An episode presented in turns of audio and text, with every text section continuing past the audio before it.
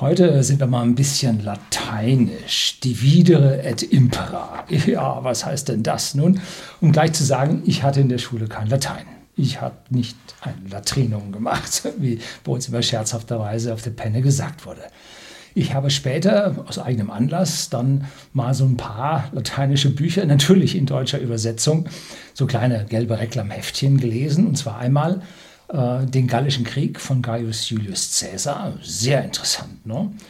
Und dann auch Marcus Tullius Cicero über den Staat. Wie gesagt, gibt es das Reklamheftchen, auch antiquarisch, ziemlich billig. Lohnt sich da mal reinzutun, wenn man so mal wissen will, wie so die oberen 1000 im alten römischen Reich so gedacht haben. Ja, Rom, damals für die Zeitrechnung, ein paar Dinge hatten sie schon recht. So wie zum Beispiel mit Dividere et Impera. Und worum es jetzt dabei geht, bleiben Sie dran.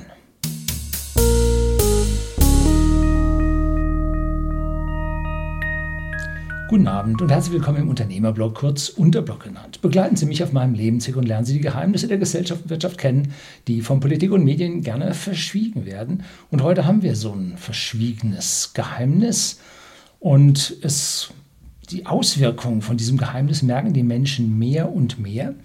Und zwar geht es um diese lateinische Redewendung dividere et impera. Nun, dividere, divisor, dividieren bedeutet einfach teilen.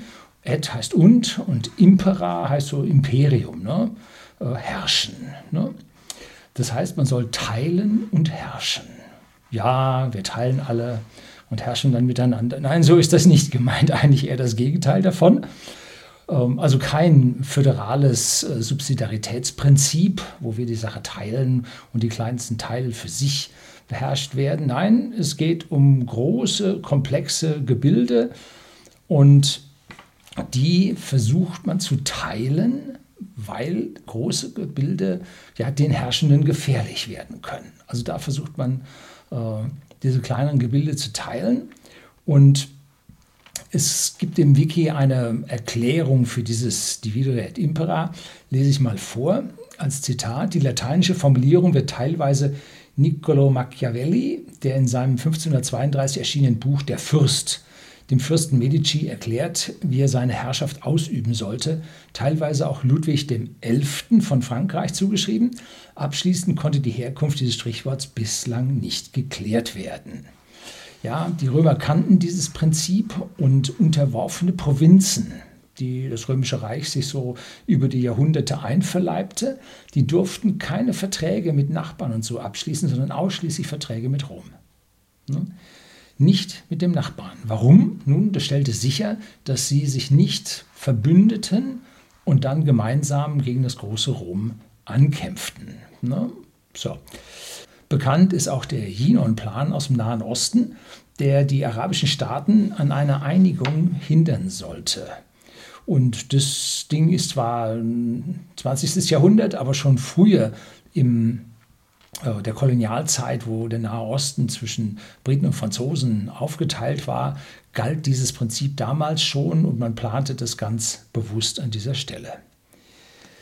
Besonders interessant ist ein Blick hier auf unsere EU. Den einzelnen Staaten ist es zwar untereinander nicht verboten, Abkommen miteinander zu schließen, aber zum Beispiel alle wichtigen außenpolitischen Aktivitäten, wie zum Beispiel der Zoll, der sollte über die EU gehen. Hm? Und da habe ich mal über die Finanzierung der EU ein Video gedreht, finden Sie unten in den Show Notes den Link dazu, wie die EU sich finanziert. Und ich glaube, ein Fünftel oder ist sogar schon ein bisschen mehr, finanziert die EU sich aus Zöllen. Hm? So eigene Steuern dürfen sie noch nicht erheben, versuchen sie die ganze Zeit. aber mit den Zöllen, da kann natürlich dann die EU als Wirtschaftsraum die Zölle natürlich anheben. Und wen wundert es, dass die EU das Wirtschaftsgebilde weltweit ist, das die höchsten durchschnittlichen Steuern erhebt. Ja, wir sind der am meisten abgeschottete Raum, ne? so, weil damit sich die EU dann finanzieren kann. Und wohlgemerkt, wir sind in der EU eine Vertragsunion. Die EU darf nur das, was wir als Einzelstaaten in den Verträgen von Maastricht, von Dublin ja, und so weiter, Lissabon, ähm, verabredet haben. Nur das darf die EU, nicht mehr. Die EU ist kein Superstaat, der über die Einzelstaaten herrscht, der Gesetze über die Einzelmitgliedstaaten ausschütten darf. Nein, darum heißen diese Dinge auch dann, was aus Brüssel kommt, immer eine Grundverordnung.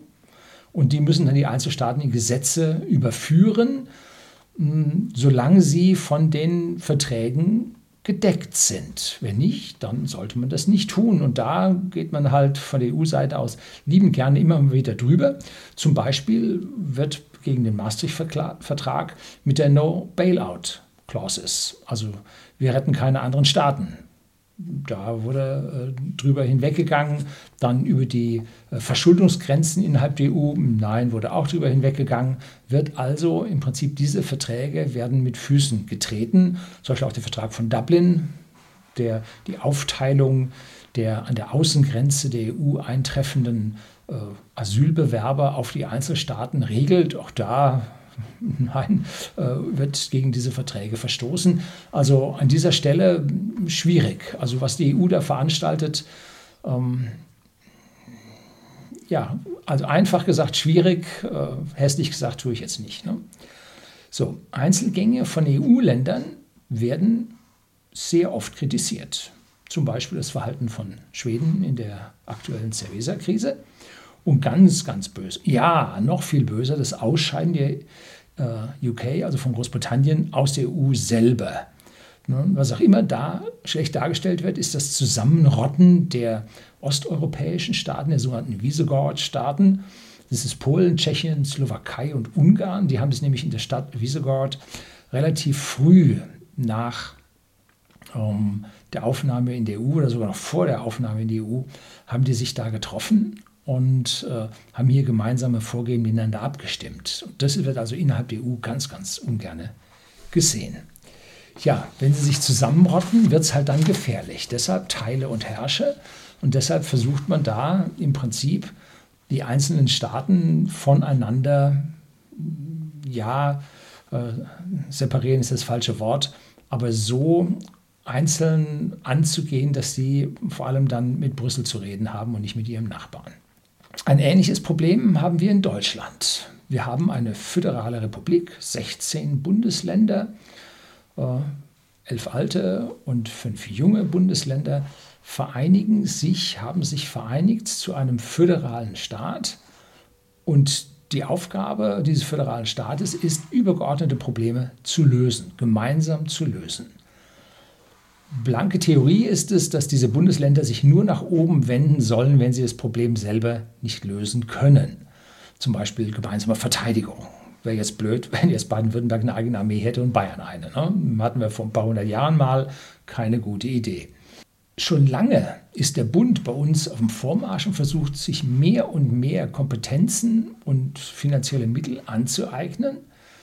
Und Gravierend fand ich im letzten Jahr, dass es ein gemeinsames Gremium gab, nämlich von der Bundeskanzlerin und den 16 Ministerpräsidenten, also 17 Köpfe, die gemeinsam Dinge verabredet haben. Und dieses Gremium aus Vertreter, höchsten Vertreter des Bundes und den höchsten Vertretern der Länder gibt es in unserem Grundgesetz nicht. Das ist kein Verfassungsorgan. Ne? Und da hat man halt Dinge verabredet über Parteigrenzen hinweg und hat dann über Fraktionszwang, den es im Grundgesetz auch nicht gibt, ähm, und Parteiräson äh, beziehungsweise die Abhängigkeit der Hinterbänkler, Politiker von der Partei als solches, von den Listen, in denen sie aufgestellt werden, äh, hat man dann diese Dinge in Gesetze umgesetzt, und zwar nicht nur im Bund, sondern auch in den Ländern. Das ist aus dem demokratischen Ansatz her ist es schwierig, dass wir hier also unsere bewusste Trennung von Bund und Ländern an dieser Stelle aufgehoben haben. So, und jetzt wird es dann schwierig. Ne? Wir haben ja noch den Bürger. Und dieser Bürger wählt auf einmal nicht mehr das, was die da oben gerne wollen. Ne? Die großen Volksparteien nicht mehr. Warum wählen sie die nicht mehr? Nun, weil sie auf die Bedürfnisse der einzelnen Bürger nicht mehr eingehen, sondern selber machen, was sie wollen. Ne? Zum, zum Bundestag und Bundesrat vielleicht noch zurück. Die Länder treffen sich alle 14 Tage ungefähr im Bundesrat und halten dort Sitzungen ab und reden miteinander und planen und so weiter. Und da sind Vertreter des Bundes da oder dürfen da sein, haben kein Rederecht und haben eine Bank, auf der sie sitzen und zuhören dürfen. Dass also dann vom Bund jemand die alle einlädt ins Bundeskanzleramt und da eine Runde dreht, ganz schwierig. Nicht viel oder genauso schlimm, wie wenn im Bundeskanzleramt die Verfassungsrichter eingeladen werden zum gemeinsamen Abendessen. Auch nicht so vom Grundgesetz vorgesehen, ne? mit der Gewaltenteilung. Wir haben ein Video ganz über die Gewaltenteilung gedreht. Äh, da fehlt es bei uns mittlerweile auch. Äh, nicht mittlerweile, fehlt es eigentlich vom Konzept her, was dann auch noch am Ende konterkariert wird. Ne? So, und jetzt sehe ich hier eine, eine Politik, die die Bedürfnisse des Bürgers jetzt nicht mehr so angeht, sondern etwas freidreht und selber etwas tut. Und Jetzt wird versucht, die Bürger in einzelne Gruppen zu unterteilen. Dividere et impera. Wenn die Gruppchen klein genug sind, dann kann man über sie ganz gut herrschen. Und dann geht es auch dahin, dass ja, diese Gruppen gegeneinander aufgehetzt werden. Durch rasante Reden von ja, irgendwelchen äh, Politikern, die sich nach vorne drängen. Um, die hier eine gewisse Spaltung verursachen wollen. Anders kann man diese Ausdrücke, die dort gemacht werden, äh, eigentlich nicht sagen. Zum Beispiel, ähm, und dazu hat der Staat dann seine Staatsmedien, die öffentlich-rechtlich sein sollen, die aber sehr, sehr stark mit Politikern in den Rundfunkräten besetzt ist, wo sogar das Verfassungsgericht ein Urteil sprechen musste, dass da nicht so viele rein dürfen mit direkter Parteimitgliedschaft. Äh, jetzt sind es Parteinahe, die dann da reinkommen. Da werden dann Chefredakteure rausgeworfen und dann frisch mit Parteigängern besetzt. Ist also eine richtig schwierige Geschichte in diesem öffentlich-rechtlichen Rundfunk. Und so haben wir jetzt also dann eine Phalanx aus Staat und aus Medien, die hier jetzt versuchen, Divide et Impera durchzusetzen. Zum Beispiel äh, bei der Politik gab es eine Strategiekonferenz der Linken in Kassel, ähm, wo eine Sprecherin sagte, ja, äh, wenn wir dann die 1% Reichen mal umgebracht haben nach der Revolution. Das ist immer eine steile These. Äh, Parteivorsitzende, äh, Versitzender der Linken damals, wie hieß er, Reichsinger oder so, äh, der hat dann gesagt, nein, nein, wir haben dann für die an schon andere Arbeit. Das ist dann in Anführungszeichen der Gulag.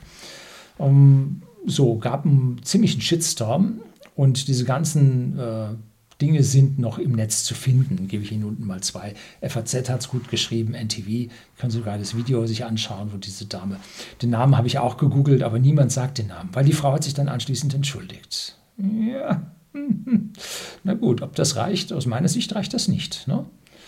Dann wird gespalten zwischen Alten und Jungen. Ja, die Oma ist eine alte Umweltsau. Ne? Ja, den Skandal sollten Sie auch noch kennen. Dann werden Dieselfahrer von E-Fahrern gespalten, E-Autofahrern gespalten. Äh, wer politisch böse und wer gut ist, ist im Moment nicht so klar.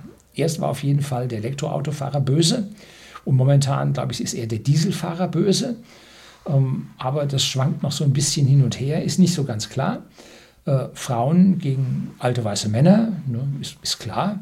Äh, dann die CO2-Sparer und die CO2-Verschwender und die Radfahrer gegen die Autofahrer, Frauen gegen Männer, die grünen Wahllisten zum Beispiel im Saarland, aus meiner Sicht völlig demokratiefeindlich aufgestellt, weil hier Frauen immer den Männern vorgezogen werden, grundsätzlich. Äh, blöd ist nur, dass Männer und Frauen sich so gegenseitig anziehen, die mögen sich. Ne? ist biologisch, kannst nicht gegen ankämpfen. Aber da wird versucht zu spalten Und dann die People of Color mit dem Kolonialvolk, ja, wieder die alten weißen Männer. Habe ich mal ein Video über die identitätslinke Läuterungsagenda im Zusammenhang mit der Migration ein Video gedreht. Da hat eine Dame eine recht interessante Ausarbeitung geschrieben, die dieses Problem mal richtig zeigt. Ja, und das ist eine aus dieser Ecke. Ne? So, dann die Kernkraftbefürworter mit den Kernkraftgegnern. Bis vor kurzem war ganz klar, Kernkraft ist böse. Jetzt äh, gerade ist diese Spaltung nicht mehr so ganz en vogue. Jetzt versucht man die Sache wieder rumzudrehen. Ja, wie es ausgehen wird, weiß man nicht so richtig. Ne? Und dann ist natürlich die aktuelle Cerveza-Kampagne da, die eine Heftigkeit einer Spaltung vorantreibt von oben, wie ich sie persönlich noch nie im Leben erfahren habe. Vielleicht jetzt nochmal ein kleiner Hinweis hier auf Artikel 38 des Grundgesetzes, was da drin steht. Satz 1. Die Abgeordneten des Deutschen Bundestages werden in allgemeiner, unmittelbarer, freier, gleicher und geheimer Wahl gewählt, kennen wir. Sie sind Vertreter des ganzen Volkes und nicht nur ihrer Wähler. An Weisungen, Aufträge und Weisungen nicht gebunden und nur ihrem Gewissen unterworfen. Also unsere Politiker und Abgeordneten sollten integrierend arbeiten und nicht spalten. Ne? Sie sind Vertreter des ganzen Volkes und nicht einer oder mehrere weniger großen Gruppen. Ne? Teilt man das Volk in viele kleine, verfeindete Gruppen ein, Reiche erschießen, Klimafeinde, aktuelle, aktuelle Kampagnengegner, dann tut sich die Politik leichter, deutlich leichter mit dem Regieren. Ne? Weil sich nicht mehr so viele dieser Gegner zusammenschließen können und sich nicht mehr die Front dagegen finden kann. Ne? Alter Spruch, wenn zwei sich streiten, freut sich der Dritte. Wenn 20 sich streiten, freut sich der 21. Ne? Geht umso besser.